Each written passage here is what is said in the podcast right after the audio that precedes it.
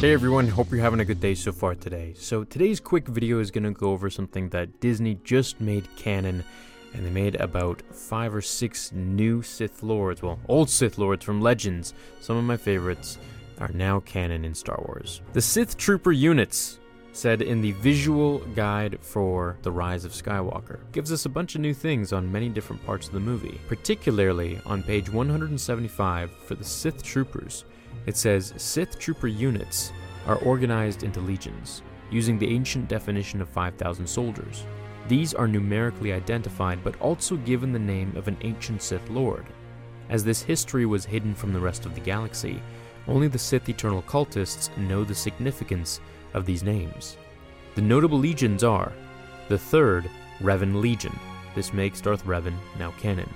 The fifth, Andeddu Legion. This makes Darth Andeddu now canon. The 17th, Tanis Legion. The 26th, Tenebrous Legion. Now, Darth Tenebrous was Darth Plagueis' master.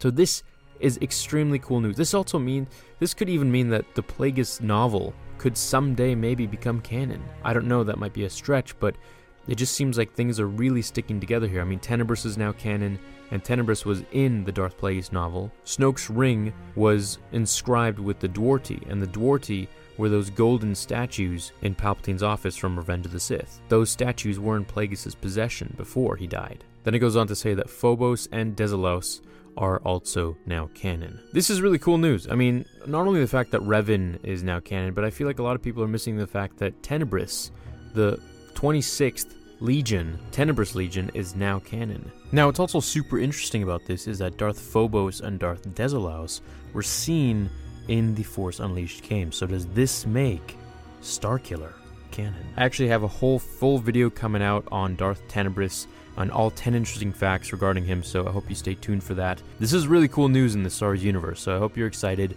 and I hope you're going to look forwards to the future content that I have regarding Plagueis from the Plagueis novel and lots of Darth Tenebrous stuff. Have an awesome rest of your day, everyone. May the Force be with you.